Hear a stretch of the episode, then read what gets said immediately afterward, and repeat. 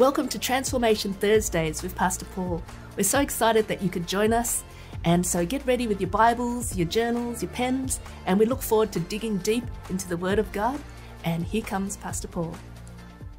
Hi, church. What a joy and a privilege it is for us to come together through technology and to worship the Lord and to open the pages of Scripture. This is the day that the Lord has made, and we will rejoice and be glad in it. Indeed, it is a privilege for us to open the pages of Scripture. Shall we look to the Lord in prayer for that? Heavenly Father, we acknowledge that the Holy Spirit is our teacher. We thank you that uh, you are speaking to us through the circumstances of life. And today we want to open the Scriptures and to understand what is it that you're saying to us even in this circumstance. Father, it is our heart's desire to know your will and to do your will. So grant us your grace, mighty God. We thank you. And for us this evening, I commit everything in your loving hands. And I ask that you would be glorified in our midst. We thank you in Jesus' precious name. And the people of God said, Amen. It is always a joy to be able to open the pages of Scripture you know, one of the things that uh, that is going on in the world today is many of us we have been given no other choice but to stay at home and and be in a situation of self-isolation or lockdown. Now, when, whether it is a circumstance that has caused this, I believe God is a sovereign God and He is giving us a divine opportunity for us to pause, press the pause button, and to truly evaluate evaluate our lives examine our lives in light of scriptures and to evaluate whether we are living for his glory for his pleasure. How many of you know that uh, deep down we all want to know the will of god and we all want to do the will of god? Can i humbly say this? It is not just enough to know the will of god we need to have a heart to be able to apply the scriptures and to do the will of God. But sometimes it is not just to do the will of God, we also need to delight in the will of God.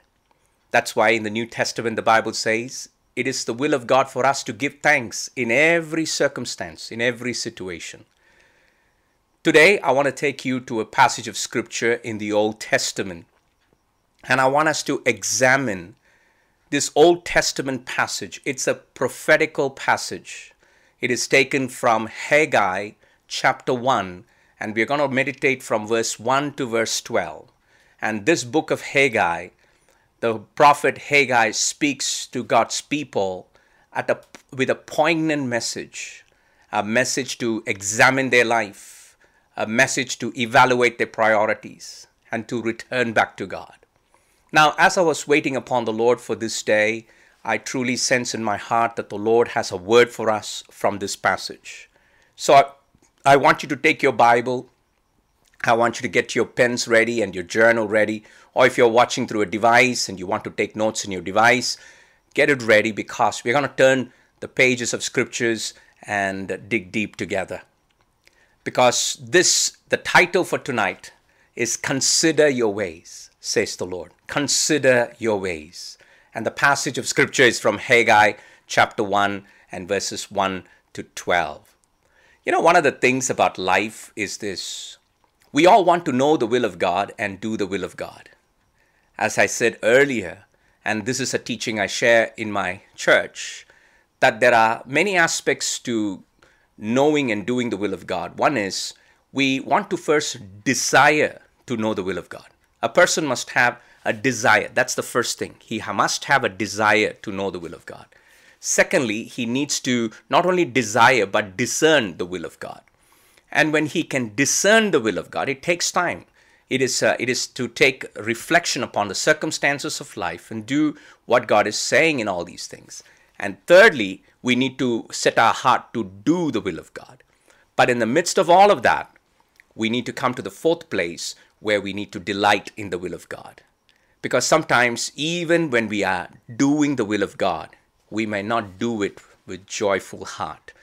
We may be doing the right thing, but with the wrong posture, with a wrong heart condition. So that's why we need to examine. And sometimes when we want to know the will of God, God uses the circumstances to speak to us. And sometimes He uses an internal clock, an internal compass to speak to us. Let me give you two things. Sometimes, how do you discern the will of God? Circumstances. Sometimes, how do you discern the will of God? It's not clear in the circumstance, but you walk with a certain sense of internal compass, a restedness, a knowing on the inside. I want to I want to take you through this passage of scripture today and I want you to see this because sometimes if you're not walking with a clear sense of calling, a clear sense of destiny, a clear sense of compass on the inside, where you know the will of God and you want to do the will of God and you delight in the will of God, God may have to sometimes use the circumstances to get our attention. You know, it is like this my wife always makes the dinner, and then after she makes the dinner, she calls upstairs. She would yell from downstairs and say, Boys, the dinner is ready.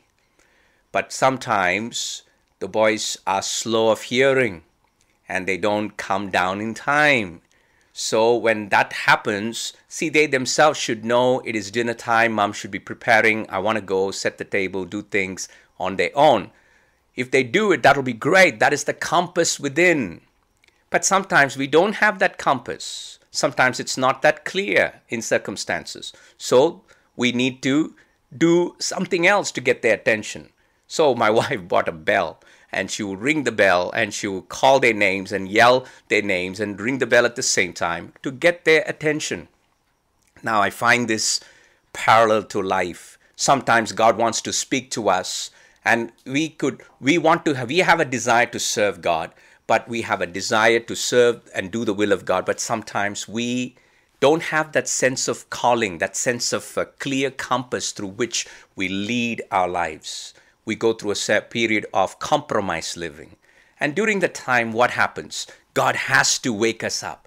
God has to call us out of our complacency, call us out of our apathy and indifference. And God gets our attention by letting the circumstances scream at us. I find that that's what sometimes happens in life. Maybe this is what is going on in the world today. Maybe God is trying to get the attention of His people. And I want to take you through this passage of scriptures. Maybe certainly in this passage of scripture, God was trying to get their attention because they were slow to comprehend what God was actually saying. So, Haggai chapter 1 and verses 1 to 12. I'm going to read from the ESV translation. Now, you can follow along if you have your Bibles with you.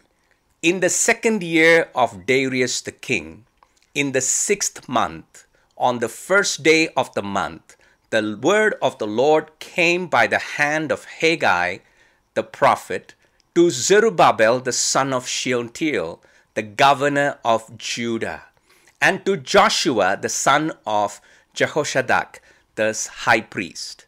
I love it when the Bible mentions something very particular.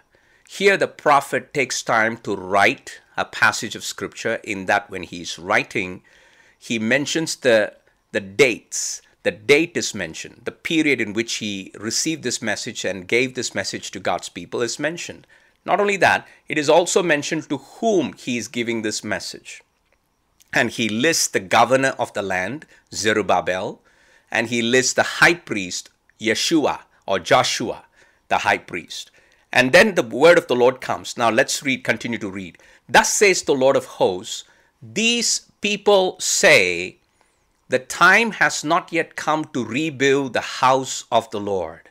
I want you to pay attention to what the people say because there's going to be a contrast. Last week I talked to you about how when you study the Bible, you got to look for contrast. Look at this. Then the word of the Lord came by the hand of Haggai the prophet. Is it a time for you to yourselves to dwell in your paneled houses while this house lies in ruins? Because the people say this is not the time, God says, Is it time for you yourselves to dwell in your paneled houses while this house lies in ruins? Verse 5 Now therefore, thus says the Lord of hosts, consider your ways. I want you to pay attention to this because this is one phrase that will be repeated twice. one phrase that will be repeated twice. Consider your ways. Go up to the hills, verse 8, and bring wood and build a house that I may take pleasure in it and that I may be glorified, says the Lord. You looked for much, and behold, it came to little. And when you brought it home, I blew it away. Why? declares the Lord of hosts. Because my house that lies in ruins, while each of you busies himself with his own house. I want you to pay attention to the twist here. You brought, you looked for much, you brought in little. When you brought it home, I blew it away. Who blew it away? The Lord. And the Bible says, Your house, while you are busy with your house, my house lies in ruins. You find the contrast between God's house and our house. You find the contrast between God's time and our time. And here I want you to pay attention to verse 10. Therefore, the heavens above you have withheld the dew, and the earth has withheld its produce. And I have called for a drought on the land and the hills, on the grain, the new wine, the oil, and on what the ground brings forth, on man and beast, and on all their labors. Wow, it's pretty much covers the entire industries because they are people who depend on rain and they are people who depend on what the land can produce. They are agricultural people. And the Bible says, God says, I'm bringing a drought upon everything until everything is shut down. Now, listen to this carefully. Then in verse 12, then the Zerubbabel, the son of Shealtiel, and Joshua, the son of Jehozadak, the high priest, with all the remnant of the people, obeyed the voice of the Lord their God and the words of Haggai the prophet, as the Lord their God had sent him, and the people feared the Lord. God bless the reading of his word. Now, why do I want to study this passage?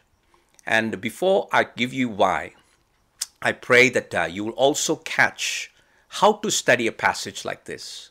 See, my heart as a pastor and a, and a Bible teacher is to help not only people to catch the Word of God, but also to encounter the God of the Word. And I want to give you some tools and handles in to dig deep into the scriptures. Now, this week, we are studying the prophetical book now, let me give you an overview. Now, you and I, we understand that there are 39 books in the Old Testament. Out of that 39 books, 17 books are prophetical books. Out of the 17 prophetical books, 12 books are minor prophets. Not only 12 books are minor prophets, but there are five, uh, five books that are major prophets and 12 books that are minor prophets. Now, listen to me carefully.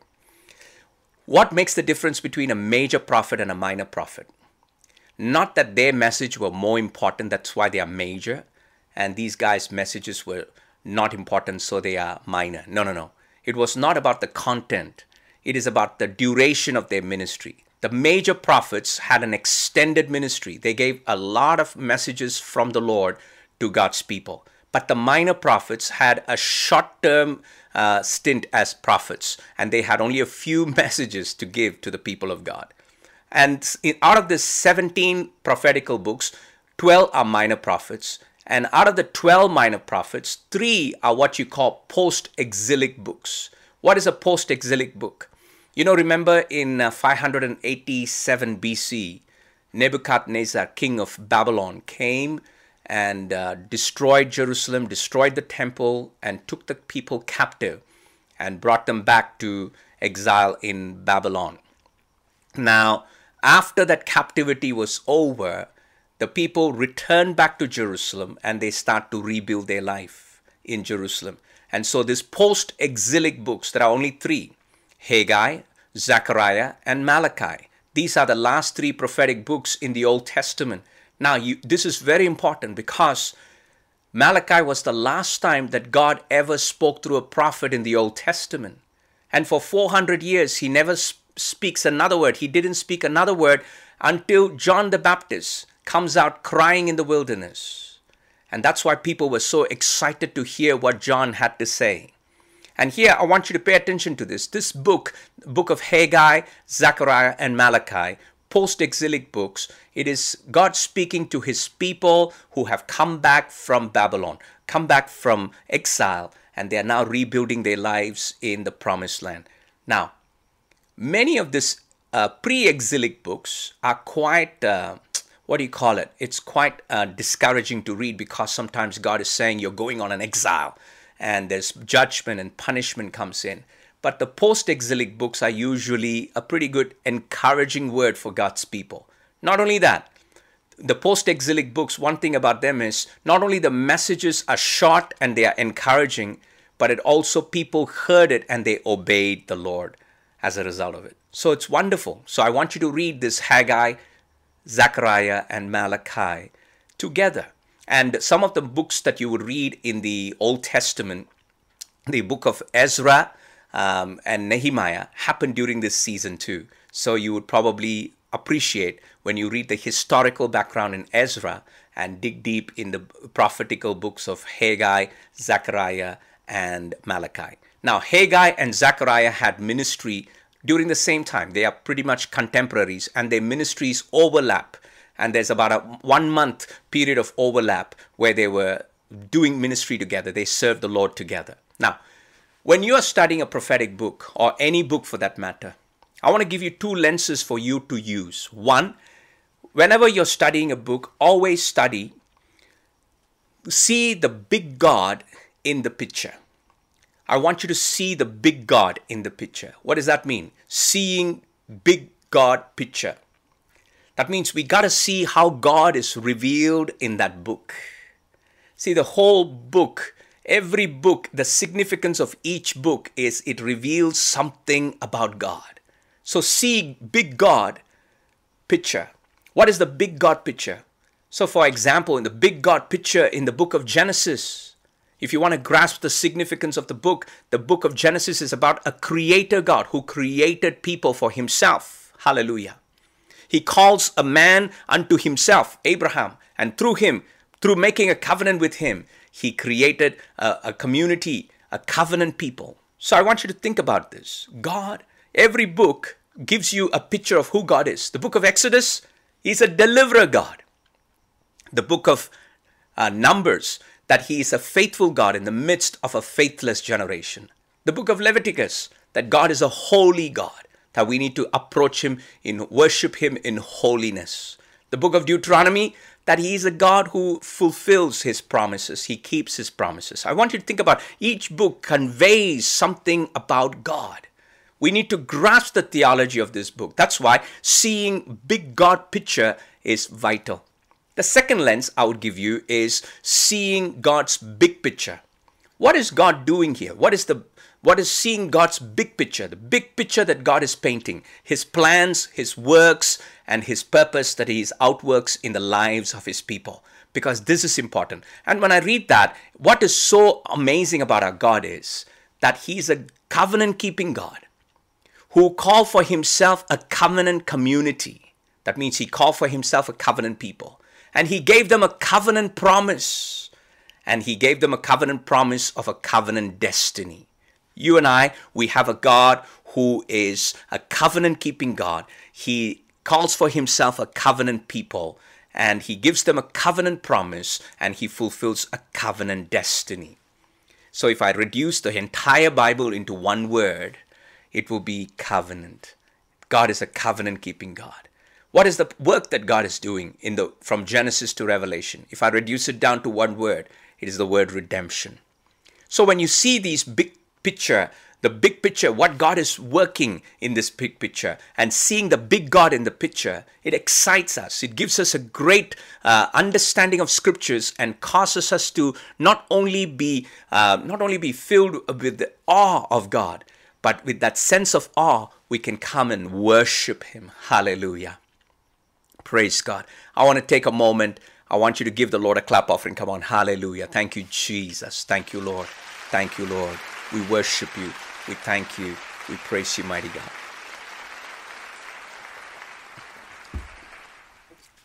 When you study the prophetic books, there are two types of prophetic books that you, you need to pay attention to. Two types of prophetic writings. One, a prophetic book could be foretelling or it could be forthtelling.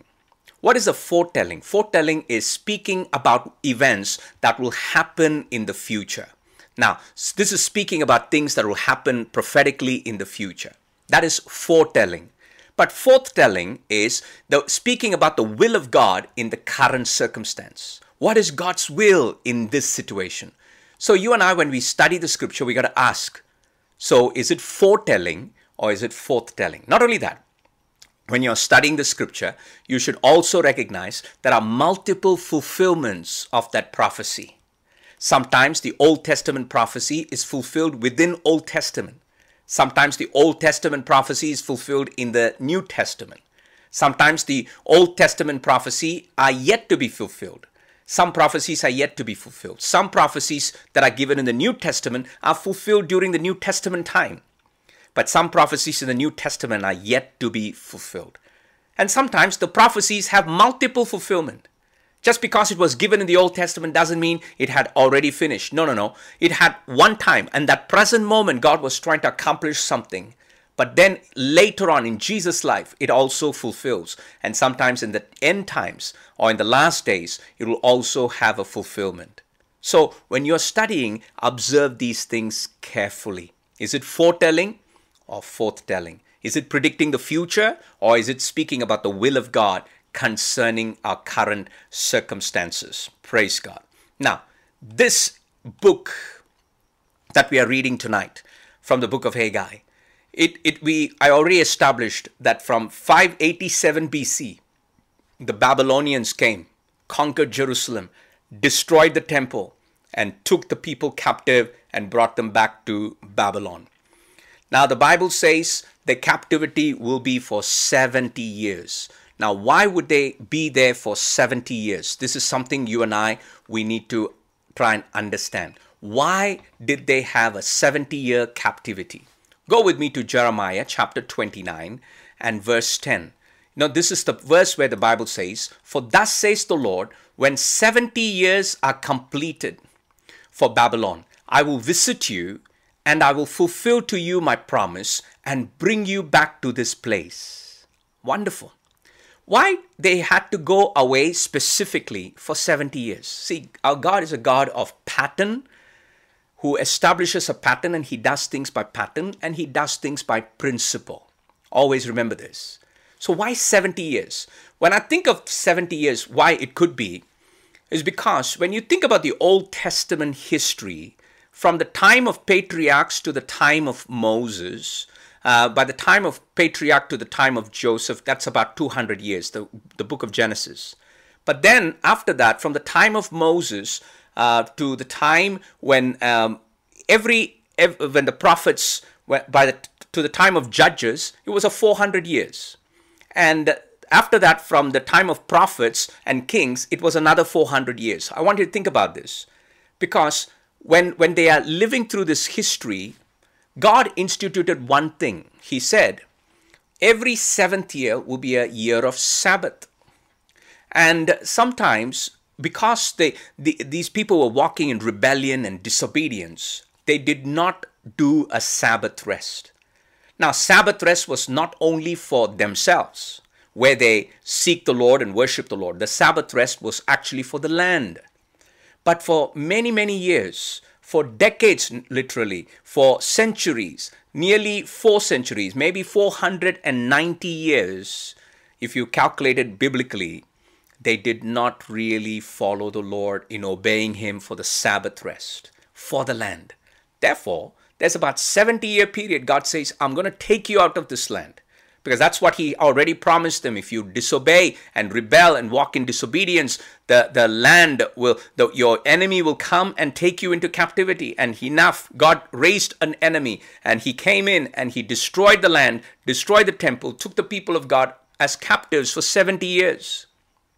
And in that 70 year period, guess what? The land had its rest.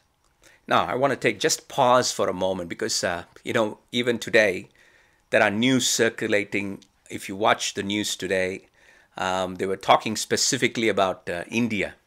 And in India, the pollution cleared because there is a complete lockdown for 14 to 21 days, I think. And because of a complete lockdown, um, and they are only in their second week. The the sky is cleared. Where cities have been so polluted the air has been so polluted, the skies are clear, and the, and the environment is now quite uh, clean, and the birds and the animals are now coming back and freely roaming the city. Now, you can see what happens when a city is removed, when, when, when it goes to a complete lockdown. Same thing happened in the children of Israel's life. God took them out of the land that they were supposed to inherit it and, and, and, and, and, and work for the glory of God. But yet the Lord said He's going to remove them because they didn't obey. They didn't follow Him wholeheartedly. They didn't obey the law that He had set in place. Now, this happened in the year 587 BC. After that, the Bible says the um, the, the, the kingdom changed from Nebuchadnezzar, who was the king of Babylon, to a kingdom of Persia. Babylon was now cap- captured by king of Persia. Cyrus is now the king. And when Cyrus became king in the year 538 BC, he says to the children of Israel that are in captivity in Babylon, return back to Jerusalem. Because when you go back to Jerusalem, I want you to rebuild the temple of God. And that's a charge I have been given by the Lord. And I want you to go rebuild, not only go and rebuild the city uh, and rebuild the temple, but also pray for my welfare. You know, if you read Ezra chapter 1 and verse 1 and verse 2, you read this that Cyrus, a king of Persia, would say to the people of God that are living in captivity, close to that 70 year period, he comes to them and says, God has spoken to me. I want you to go back to Jerusalem and rebuild the temple. Wow. Can you see the picture? Even governmental authorities are placed by the Lord, and He will do His will through their life. Praise God. I want you to see this picture, church, that God will always fulfill his promise.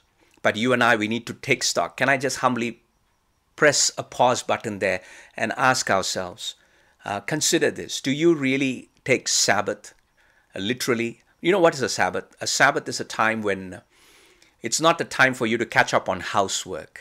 Yes, Pastor, every Sunday after church is over, I catch up on housework and mow the lawn and, and do tuition for my kids and do a haircut and do all the sorts of things.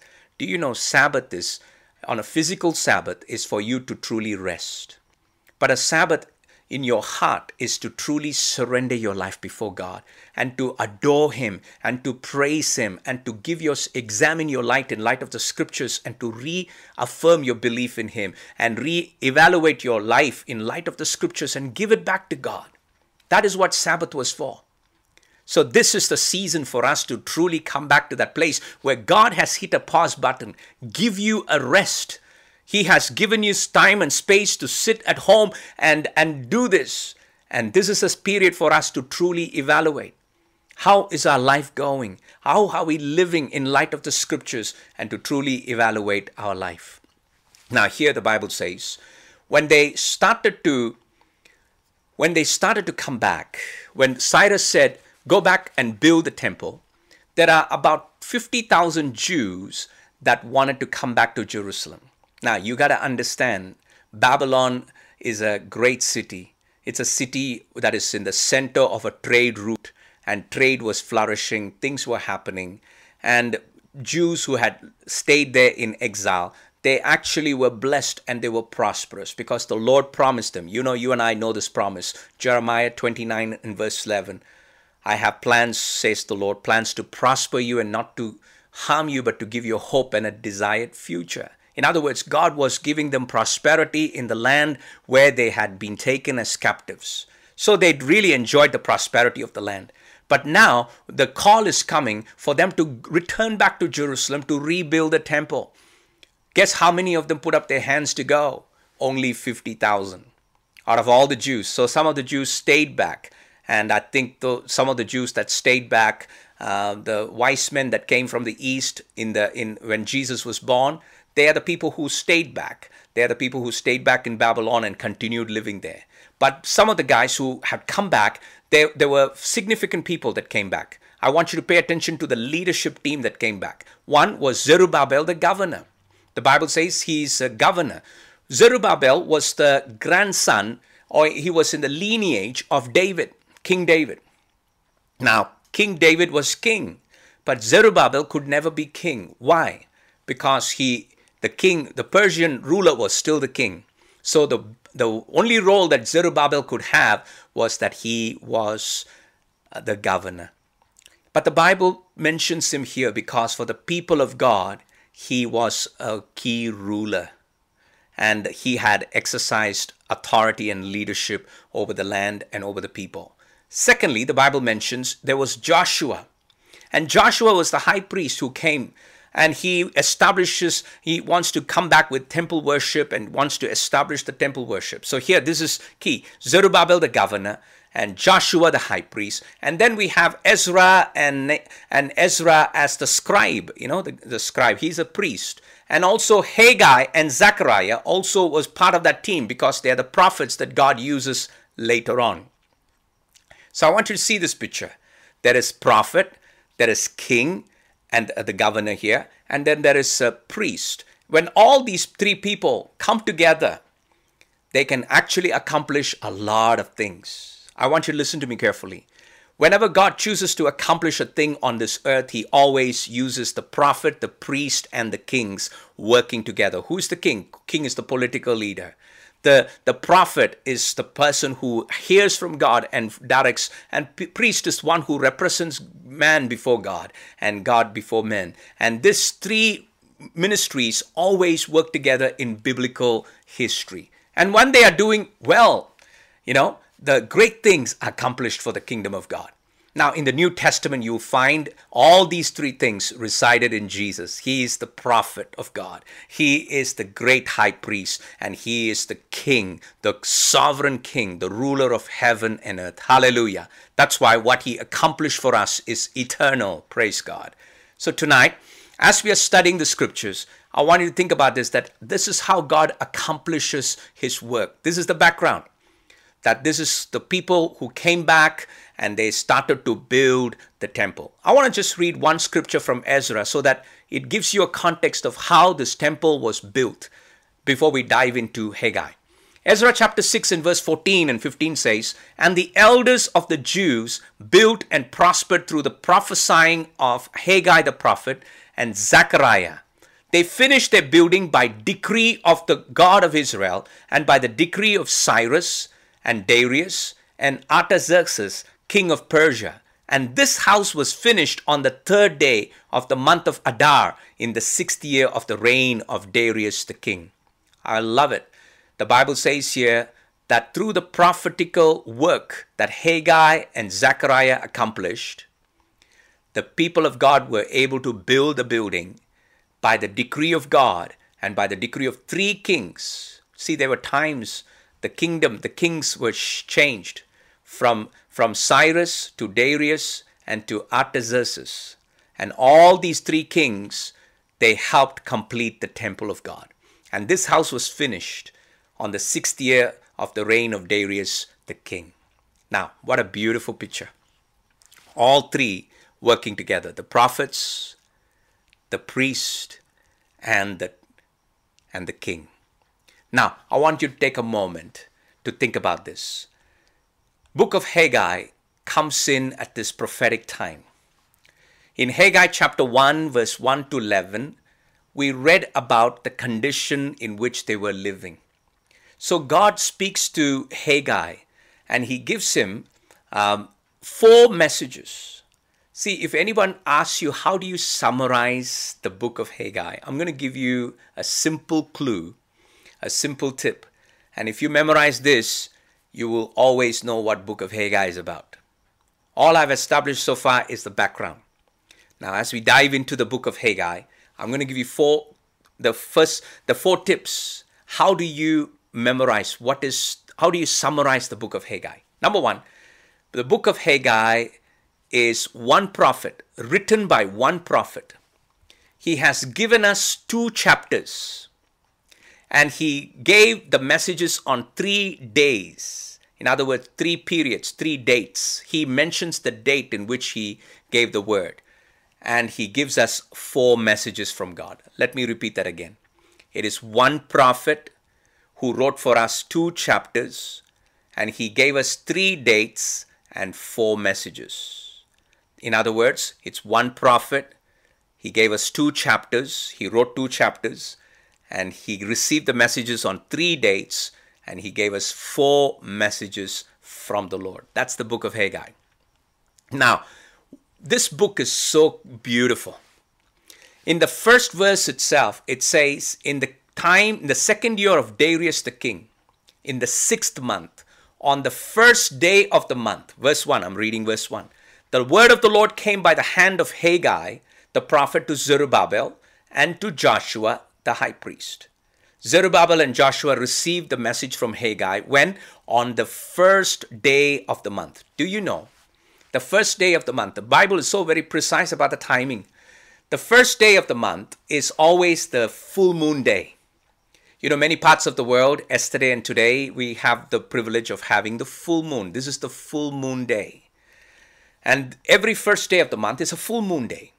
And that and they have a feast. So all the farmers will gather together and they will have a feast and they will celebrate that day.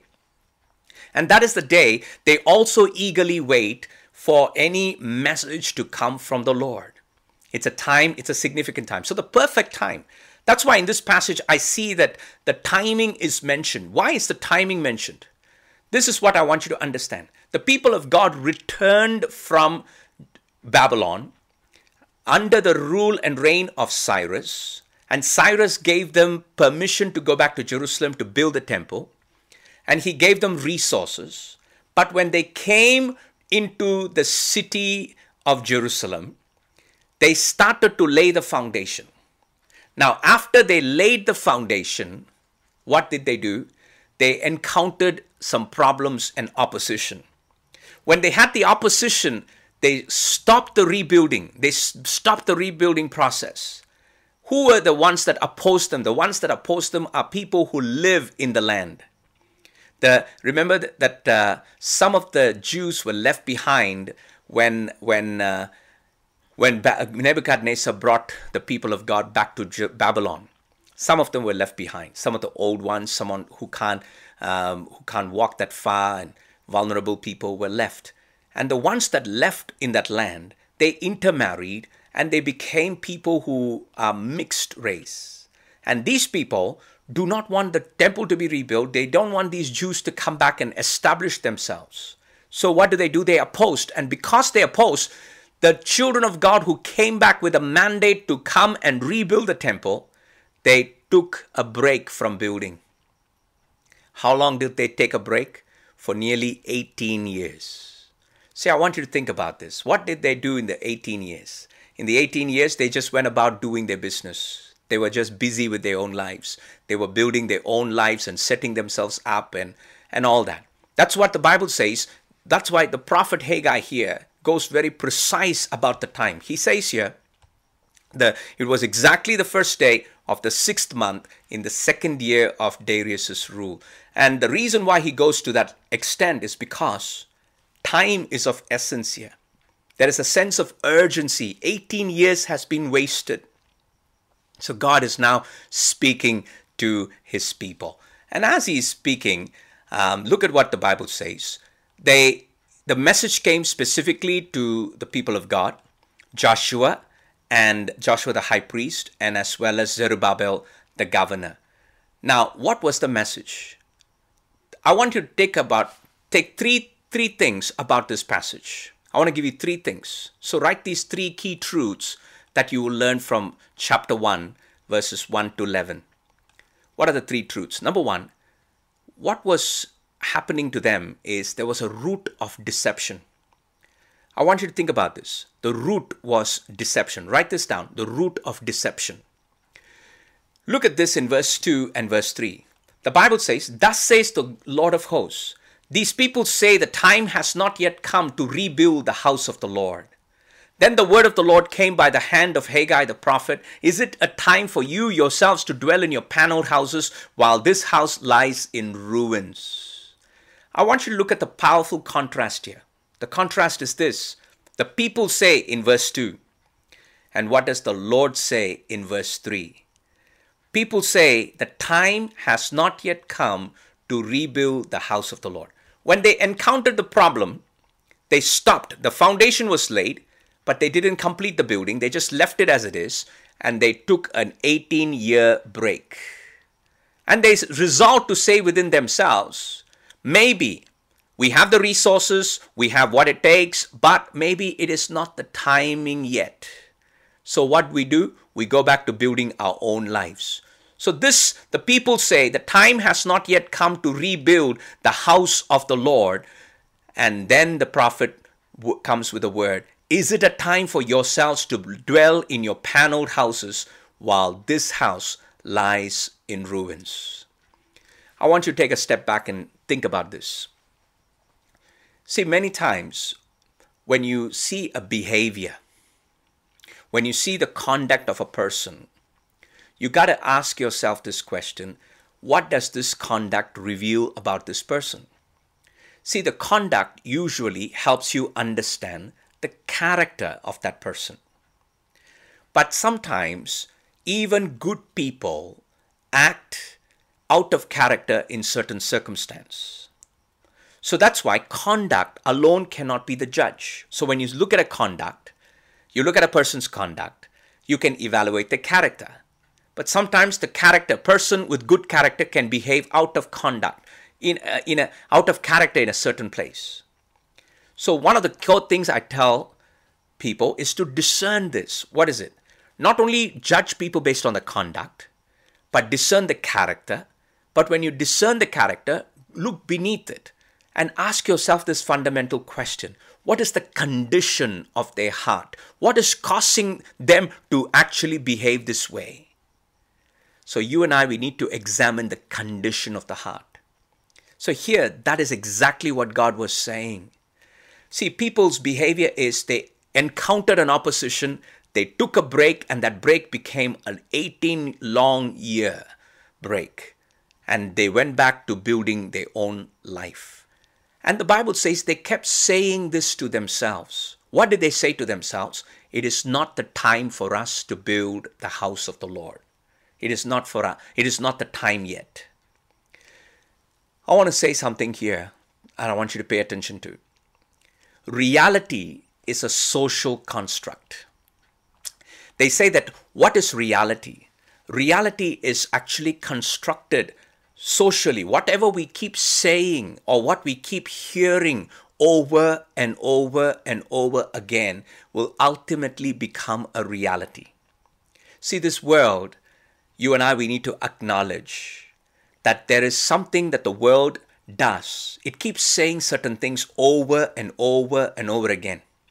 Through the mass media, through the educational system, through all the entertainment world, it keeps saying that there is no God. Live your life. It's like up to you, your standards. You can do whatever you want. There is no one to keep you accountable. You like it, you desire it, you go have it. It feels good, you go do it.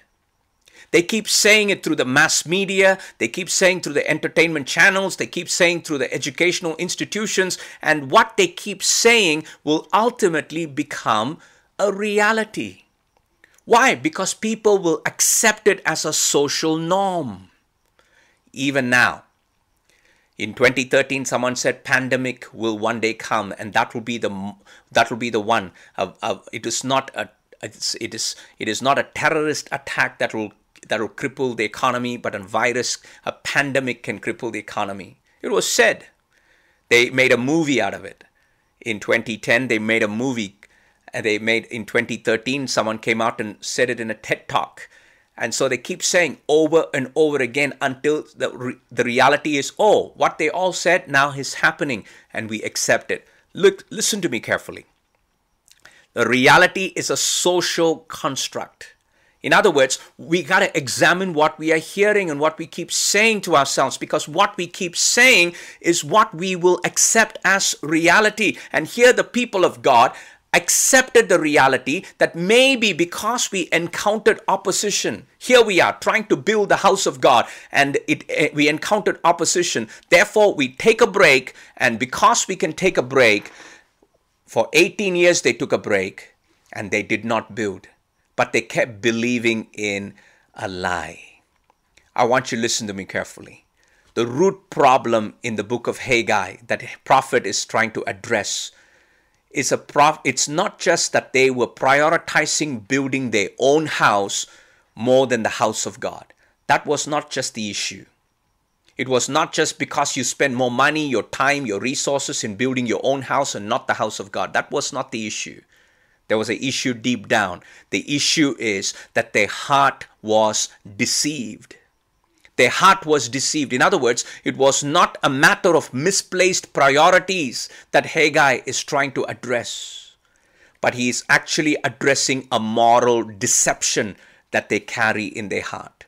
So, this is a problem of the heart because they uh, they came to accept this as a new normal and a reality. They said, God wants us to build the house, but there was opposition. We took a break. We just go back to business as usual. They went to busy themselves. One of the core things that you and I we need to understand is this. This world lives a life that displeases God. Why? Why do people live immoral lives? Why do people live a life where they know it is perverted living according to the scriptures? Why do they live an immoral life? Why do they do things that grieve the heart of God? I tell you why. Because within themselves they have developed a moral construct, a social construct that says there is no God, there are no absolutes. Whatever feels good, you can do because man is the measure of all things and truth is relative, it's subjective. What is true for you is true for you. You just go do, as long as you don't hurt another being, you can do whatever you want. What is it? That at the root of it all is deception. I want you to pay attention to me, people of God. You and I, we need to recognize this. So when someone who is outside, uh, who, uh, outside the people of God, a person who lives an immoral life, we know that they are deceived at heart and they continue to go down that path. But how many times do we examine our own lives to check whether we are deceived? Do you know the, the Bible says in the last days, what will be the, the state of the church? What will be the state of many? Many will be deceived, the Bible says. In other words, there will be a deception that will come and plague the world. Not only a deception, it will also, even the people of God will be uh, deluded. They will just be caught up in that web of deception. I want you to listen to me carefully. You and I, we need to examine this. And here, this this deception came out of a faulty belief system and a deceived mind. That's why the Bible says God spoke to them one phrase twice in this passage. He says, Give attention, consider. That's what it means. Pay attention to your ways. Consider, give thought to your ways. Why? Because you and I, we need to live a life that is examined in light of the scriptures. We need to evaluate our life and our lives priorities. So, the first thing that I learned from this passage, the key truth is the root of it was deception. The root of it in the heart was deception. The root was deception. Let me give you the second truth. The result was dissatisfaction. See, the Bible says in verse 5 and verse 6 Now, therefore, thus says the Lord of hosts, consider your ways. You have sown much and harvested little. You eat, but you never have enough. You drink, but you never have your fill. You clothe yourselves, but no one is warm. And he who earns wages does so to put them into bag with holes. What does this mean? It means that, you know, I want you to think about this. Whenever you're studying the scriptures, always look for repeated phrases. Not only repeated phrases, but also recurring theme. And the recurring theme here and also look for related related events. In other words what are connected stuff. So three things i just gave you. One is a repeated words repeated phrases. Pay attention to that. Secondly not only repeated phrases but look for recurring themes themes that recur occur again and again. Thirdly it is things that are related it, that are connected cause and effect here the Bible says, consider your ways, and that is something that is repeated, so we got to pay attention to it. In verse 6, it says, You have sown much and harvested little. You eat, but you never have enough. You drink, but you never have your fill. You clothe yourselves, but no one is warm. But he who earns wages does so to put them into a bag with holes. What is he saying? He is saying that their lives are dissatisfied their lives are filled with disappointment. And the sad part here is that they have they don't even know that they are actually living a dissatisfied lives. They don't even know. They are so immune to it. You know, this is what happens when you when you're so busy in life. You go through a daily routine. You know, on Sundays we're studying the book of Ecclesiastes. We, last week we studied um, the first chapter, and after Easter, the following week, we will take it up from chapter 1, the rest of the chapter 1 and on. But I want you to think about this that whole book, the whole thesis is the life goes round and round. In other words, the people are busy, and everything that they're busy with, after a while, becomes worthless. In other words, when they are pursuing worthlessness, they will end up becoming worthless. But when they are pursuing it, they don't know that they are pursuing worthless things. When they are running after things, they don't know that these things don't truly satisfy. And the problem is, when we are so busy, we don't even know that we are living such dissatisfied, fragmented lives, fractured lives. And that is why we don't actually do anything to correct it. And here the Bible says, God is speaking to them and says, Examine your life. Consider, pay attention to your life. Do you know that you're living a life that is so, uh, you're looking for much? Even in verse 9, look at verse 9. It says, You looked for much, and behold, it came to little. I like that phrase. You looked for much. In other words, you, you put a lot of effort and you thought that this effort will produce something, but it produced little. It is like saying you drove two hours to eat at a favorite restaurant of yours. You drove two hours, and then when you got there, there is a sign that says close today. How would you feel? you know, it's like you ordered a pair of jeans from the internet and then when it arrived, it was the wrong color. You know how the frustration is? You, you get what I'm saying. You, you know, you, you jump into the uh, airplane seat and you're so excited and you're saying, okay, I got the next eight hours. And in that eight hours, I might watch documentaries or catch up on some movies and do these things. And then you end up looking at the entertainment unit and it doesn't work. And you got the seat where the entertainment unit doesn't work. That kind of frustration. But here it is a lot more than that. It's an unmet expectation. It is a lack of fulfillment and it causes deep frustration. And the bible says they are living such lives. Look at verse 9 to verse 11 look at what it says. You looked for much and behold it came to little. When you brought it home I blew it away. Why, declares the Lord of hosts, because of my house that lies in ruins, while each of you busies himself with his own house. Therefore, the heavens above you have withheld the dew, and the earth has withheld its produce. And I have called for a drought on the land and the hills, on the grain, the new wine, the oil, and what the ground brings forth, on man and beast, and on all their labors. Wow. When I read this scripture, you know, when you think about the scripture, when you read this passage, you look at their life, the root issue was deception.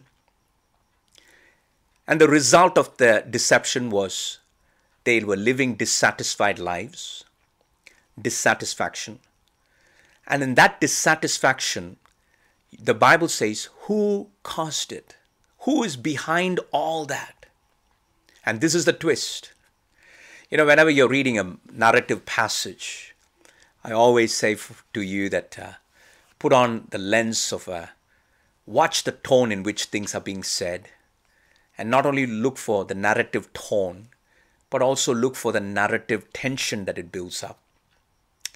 Not only look for the narrative tension when you're reading this Bible, but look for the twist. And here's a beautiful twist. The twist is look at that. It says, they're wondering, yes, it's right.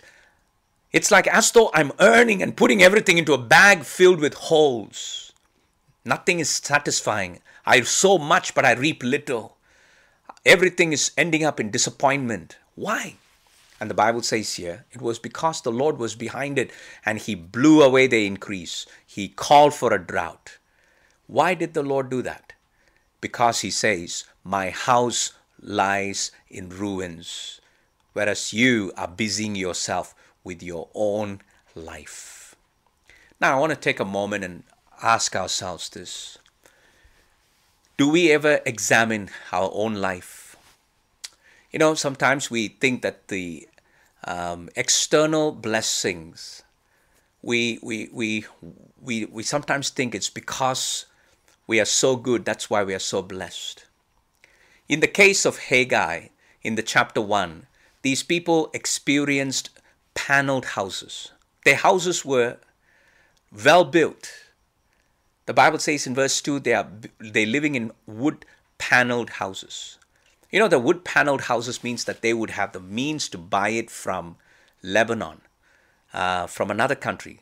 The wood is scarce in Israel. They had to bring it, import it. That means they are living in luxurious homes. They were building their life.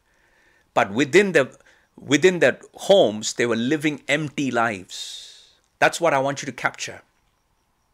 See, sometimes we say, Wow, I'm blessed of the Lord, He has given me this. But can I humbly say this?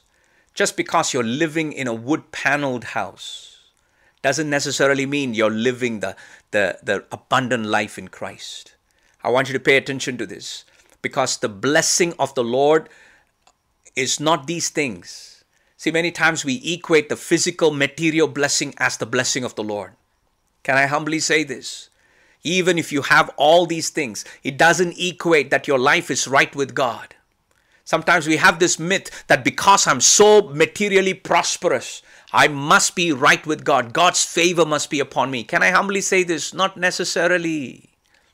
That's why don't be fooled by the external appearance.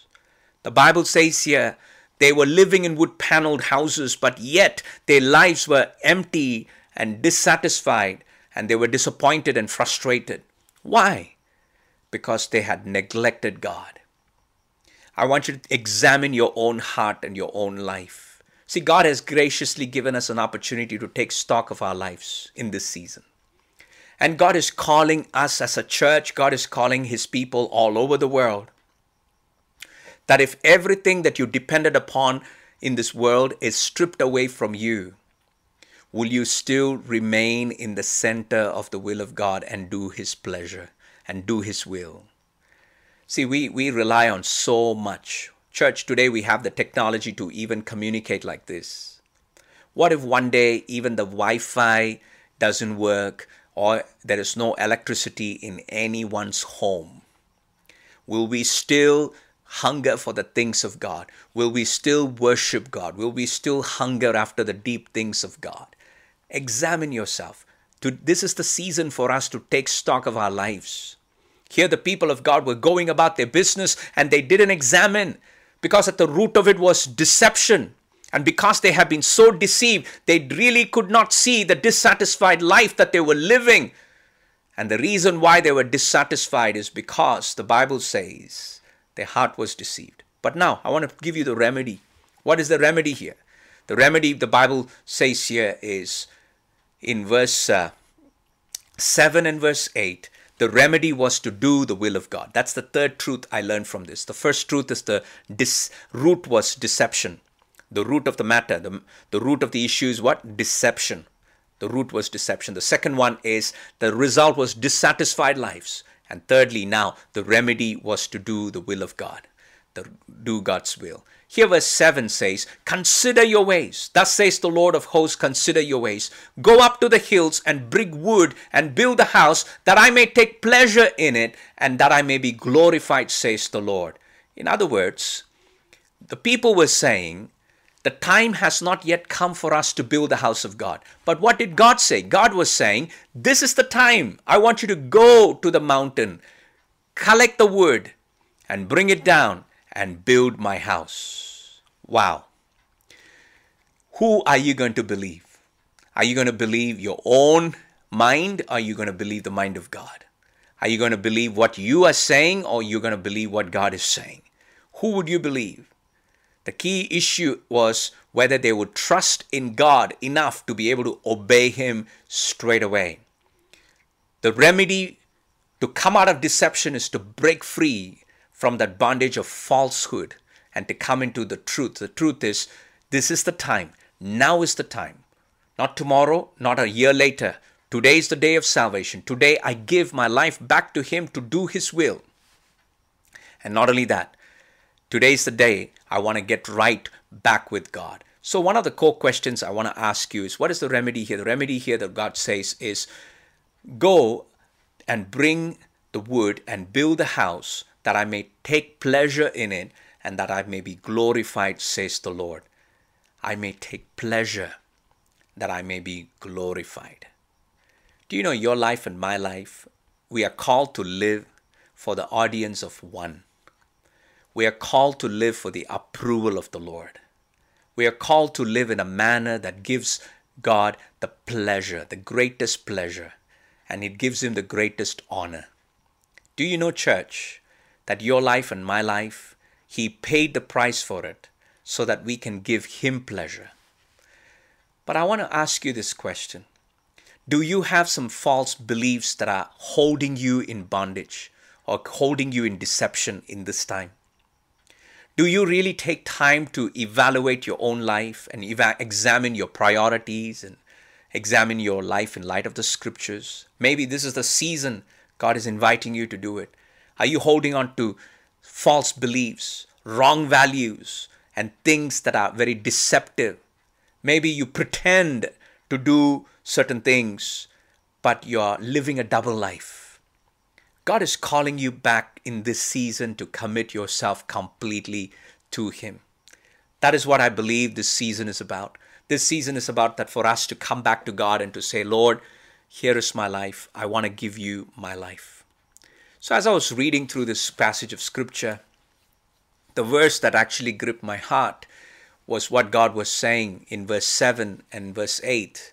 He said, Thus says the Lord of hosts, consider your ways Go up to the hills and bring wood and build a house, that I may take pleasure in it and I may be glorified, says the Lord.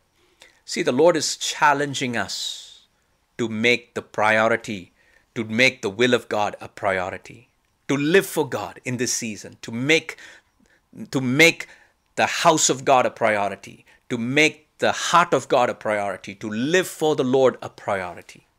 Now, one of the beautiful things about this is when you think about it, today in the world, everything is locked down, and they even touch the worship centers all over the world. Places of worship are not open for worship. They have shut it down, they've asked people to stay at homes. Now imagine this. You and I are committed as people of God to build the house of God. But in this season, when we can't do, right, when we can't, how many of us really are still working towards building the house of God? Let me say, let me say it in a different way. Do you know it takes so many volunteers to do services on Sundays every week all over the world. Some of my pastor friends who are megachurch pastors, they sometimes say it takes about 600 volunteers to make a service happen. It takes about 800 volunteers to make a service happen. Yeah, sometimes it is a lot of work to make certain things happen. Now, think about this. In this time of lockdown, everyone has gone back to um, not being able to serve in a physical building. I want to ask you this question if you were a worshiper on a worship team, that means you stood in the platform, you sang on Sundays on a roster, you come up and you sing songs. Now, every week, when the Sunday does come and a service does happen on a live stream or there is a service that's happening, are you still that same exuberant, passionate worshiper unto the Lord in your own house? Ask yourself this question. Do you know? Otherwise, if you only do it in the platform and not do it in your home, you got to examine your heart. Are you a performer? Are you a worshiper? I want to ask you this fundamental question. This will bring up all the fault lines in our own heart. When there is a platform, when there is a lights, camera, action, we will do what it takes to build the house. But do we do it when all that is stripped away? Do we still have a heart where we are doing it for the audience of one, for the glory of God, and to give God pleasure? Think about that. Because I believe that is what this passage is about. This passage in Haggai chapter 1 and verses 1 to 11, and especially verse 7 and verse 8, is not about just going to the mountain, bring some wood, and build the house of God. This passage is actually about the God of the house of God. I want you to recognize it is your relationship with the God of the house of God that truly matters, not just building the house of God. See, you may be a person who says, I'm the preacher on Sunday but you don't preach every week. How are you? Are you reading the scriptures passionately every single day, or do you only read when you have to preach something? Are you a worshiper who will only worship and lead worship songs only when, when it's given as a platform? Or are you a worshiper who picks up his guitar or picks up his keyboard and starts playing and worshiping God even in this lockdown every single day? Ask yourself that question. What am I doing? Am I just doing the, the, the external activities?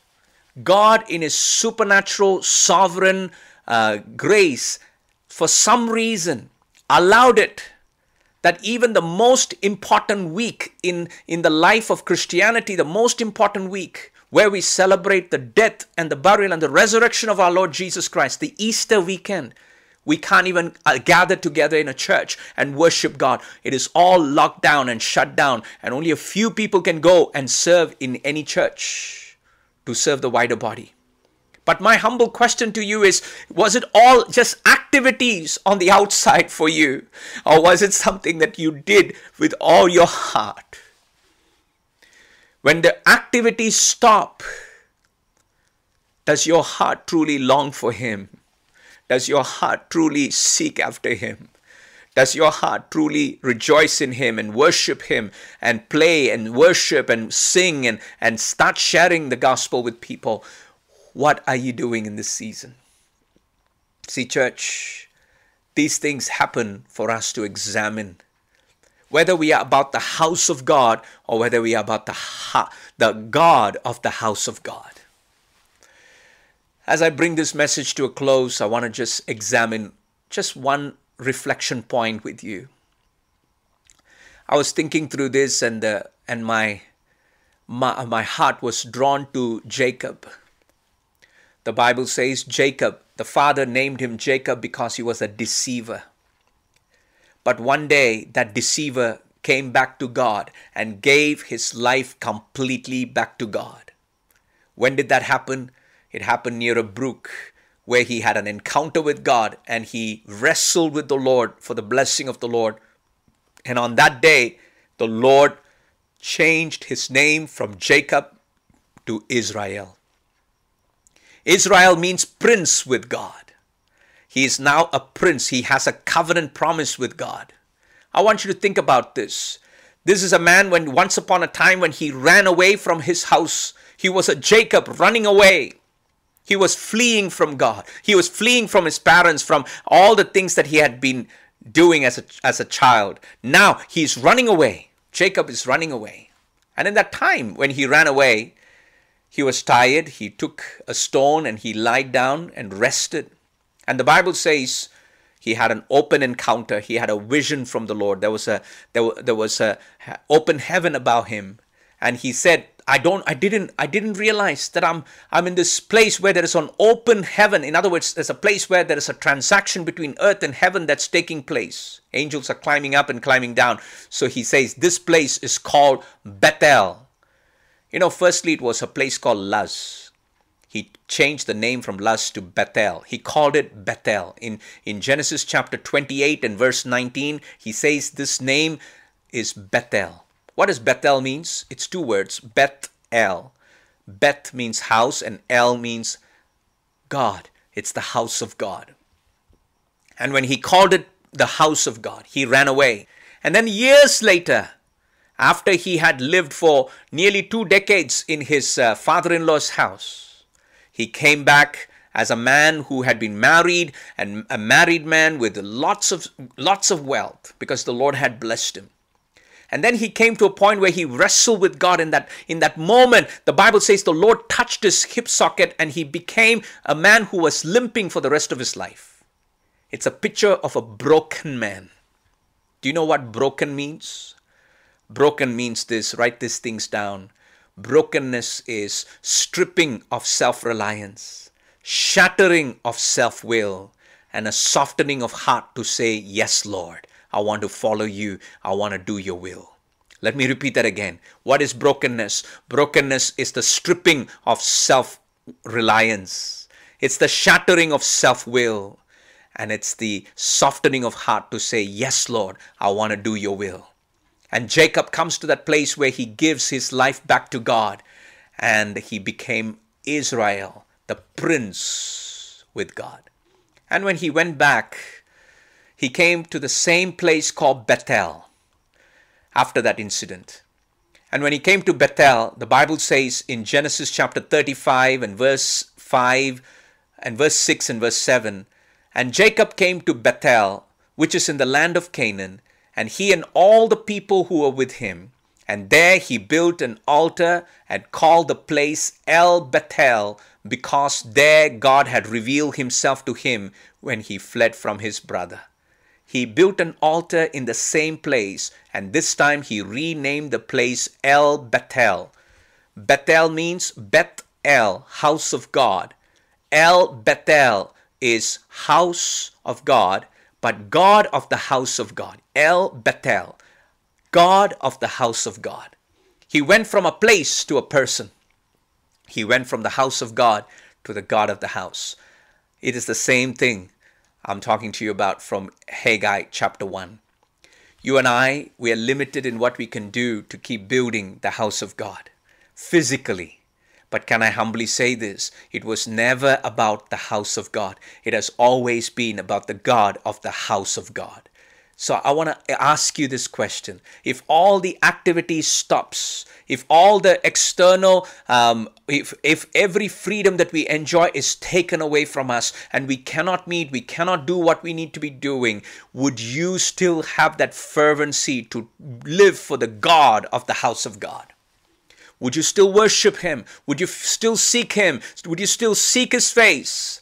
And would you live after Him? Can I humbly say this, church? This these are the last days. And in the last days, the Bible says the love of many will grow cold.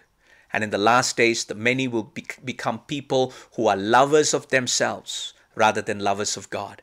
They will have a form of godliness. In other words, they will be involved in activities even in church. They could be a, a person who preaches from the pulpit. They could be a person who leads from the front on, on stage with, with a worship leader. Uh, they could be anyone, everyone. It could be an elder of a church. It could be a, a, a leader, a lay leader, or it could be a life group leader. It could be anyone doing a mere activity for the Lord but what God is concerned about is not you doing the activities. Even if the activities all stop, do you have that relationship with the God of the house of God? That is the key question to examine. So, what is God saying in this situation? Can I humbly say this? God is asking us to evaluate our relationship with Him. He is calling us back prophetically, coming back to Him because these are the last days many will fall away from faith. Many who did who did not really root themselves in the scriptures who did not give themselves completely to god they will be swayed by the world. They will run after temporal things. They will run after things that satisfy them temporally. But in the long run they will lose out they will live a disillusioned life a life of deception, a life of dissatisfaction, a life of disappointment. But you and I, have people of God, we need to evaluate our lives. We need to examine and come back to God and to say, God, I give you my life. Even if all the activities stop, my heart still beats for you, longs for you, yearns for you. I want to truly worship you, seek you, seek your face, seek you through the word, and seek you, mighty God, with all my heart. This is the moment to rearrange our priorities. So, can I give you in application a couple of things? Would you take time in this long weekend, this Easter long weekend? We have three opportunities to hear God. Tonight, you're hearing the Word of God. Tomorrow, you will worship together with your church in, in, in your live stream. As well as on Sunday, we will celebrate the Easter Sunday. But can I humbly say this? In this season, would you turn to God and would you carefully evaluate your life. The Lord is calling us to consider our ways, consider our life. By the grace of God, we have been given an opportunity to stay at home and we have more time to be able to reflect upon things and to truly have time to worship and to ask God. So, can I encourage you in this long weekend? Don't waste your life, evaluate your life, examine it. And I give you five things to think about. One, recognize the state of your own soul. This season, recognize the state of your own soul.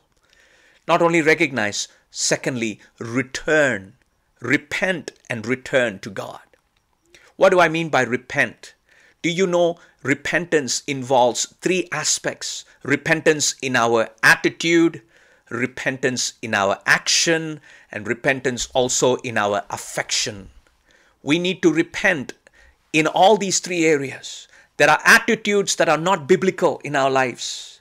There are affections that are fatal attractions of the heart that is not of the Lord, that doesn't please Him, that doesn't glorify Him. We need to repent. Fatal attractions of the heart, the distractions of the Lord, the unworthy loves. We got to repent of all these things. So recognize the true state of your soul. Come and repent and return back to God. And in repentance, repent of the attitudes, the wrong attitudes, the wrong affections, and the wrong actions. Repent. Thirdly, you got to exercise remove and replace. That's the third and the fourth. Remove and replace. What do I mean by remove and replace? You cannot remove and not replace with godly things. Remove the idols from your heart. Remove the things that are distracting you, that are corrupting you, that are deceiving you. Remove those things. Identify those idols of your heart and remove them one by one and then replace them with godly things. In other words, things that will help you to grow in your walk with God, to renew your life again back to God. So, first is recognize the state of your soul. Secondly, it is to repent and return to Him fully. Number three is to remove those idols from your heart and replace them with spiritual disciplines and spiritual things that will help you grow. Number five, renew your life back to God, renew your commitment, renew your dedication, renew your surrender. Can I humbly say this, church?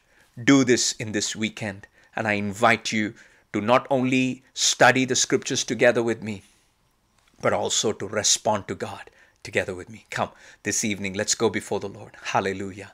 Father, we ask in the name of Jesus that when the pages of scripture is opened, we recognize that the Lord demands a response from us. And even this evening, we want to respond back to you, Lord. Father God, many times we have deceived ourselves by saying there is time for it. This is not the time. There will be time. There will be other times to do the will of God. There will be other times to serve God. But how foolish we have been. We repent for all the wasted years, Lord. We repent for all the wasted time. We recognize that the time is near for the coming of the Lord. We recognize that the end of end of the days is near. Father, we come before you with repentance and we ask that you give us grace to recognize the deception that sometimes plagues us. To come out of that, help us to come out of that decisively tonight. Lord, many times we fool ourselves because we, we have our well paneled houses and we live in such luxury that we sometimes don't truly take stock of the dissatisfied lives, the frustrated life that we live in. Lord, today I pray that you'll let the scales fall from our eyes, that we are able to recognize the true t- state of our soul, the true emptiness that we carry in our lives, and to return back to you, mighty God. Lord, I pray in this season that you give us grace to truly take stock of our lives, to, so that we can take charge of our lives, so that we can take care of our lives. Lord, we thank you for your word this evening. Your word has clearly stated, consider your ways Help us to examine our life. Help us to evaluate our priorities. Help us how help us to understand how we are truly living before you. And mighty God, I pray for each brother and each sister that is listening to me, no matter what they're going through tonight. I pray, Father, that they will know that there is a God in heaven who loves them, There's a God in heaven who allows certain things in our lives not to destroy us, but to bring us to a listening point. And in that listening point, He expects us and He wants us to respond well. And when we respond well, He's a God who, who has mercy and compassion, and He will move on our behalf, and He will accomplish the purposes for which He has sent what He has sent. So, Father God, I pray in the name of Jesus that even now that we come to you and we ask for your mercy, your grace. Lord, it is not just about the house of God, but it's about the God of the house. It is about you being glorified. It is about you getting all the pleasure. So, Father, in the name of Jesus, I pray for every single person, including myself, that we will truly live for the glory of God, that we will truly live for God's pleasure, that we will truly live for the audience of one, and we will truly live for the approval of God rather than the applause of men. So, Father, we thank you for this evening. Thank you for this wonderful opportunity that you gave us to open the scriptures. We thank you, Lord in Jesus' precious name. And the people of God said, Amen and Amen. Church, I want to take you take a moment to thank you for joining me in this broadcast. I pray that you continue to read the book of Haggai. It's only two chapters, only four messages. Remember this one prophet, two chapters, three dates, and four messages. The first message is what we looked at in detail. Now, if you want further information on the rest of the chapters, rest of the messages, I have already done a YouTube series. Uh, there is a series available on our YouTube channel on the book of Haggai. It's five messages, and I want you to take a look at it so that you would be enriched in your own life. I find that this book is significant for this season. You know why? Because the people of God was God was calling his people to come back to building his kingdom, his purposes, return back to him completely. And of course, when they do that, the Lord promised them, I will bless you. And not only that, towards the end of chapter 2, the fourth message, you read about Zerubbabel. Zerubbabel is a man who was the governor, and he was the governor not, not because he couldn't be king, he was from the lineage of David and that through his lineage of David, through the lineage of Zerubbabel, the prophecy that was given to Zerubbabel applies to us because it was apply, applicable to Jesus. So read it. It is exciting to see how God, what God is doing. And the fourth message actually says, God says, I will shake the nations, I will shake the world, and everything that they trusted upon will collapse. I want you to read. I want to whet your appetite to read. And if you need some guidance, there's a YouTube channel where you can go and get some more messages on Book of Haggai. Now, if you want to connect with us, there is uh, connect.idmc.com.au where you can go and uh, stay in touch with our with our ministry, and uh, there will be some team who can follow up with you. And if you're taking next steps towards Christ, that's a good place to go. Connect.idmc.com.au. God bless you. Thank you for joining me tonight. Tomorrow we have a broadcast uh, live service of Good Friday service, and this weekend on Sunday also we have a broadcast. So pay attention to that. Good Friday service, 10 a.m. Australian Eastern Standard Time, and Easter Sunday also 10 a.m. Australian Eastern Standard Time. God bless you. Thank you for joining us, and I look forward to hearing from you. God bless you. If this message had been helpful to you, do write to us. God bless you. Thank you.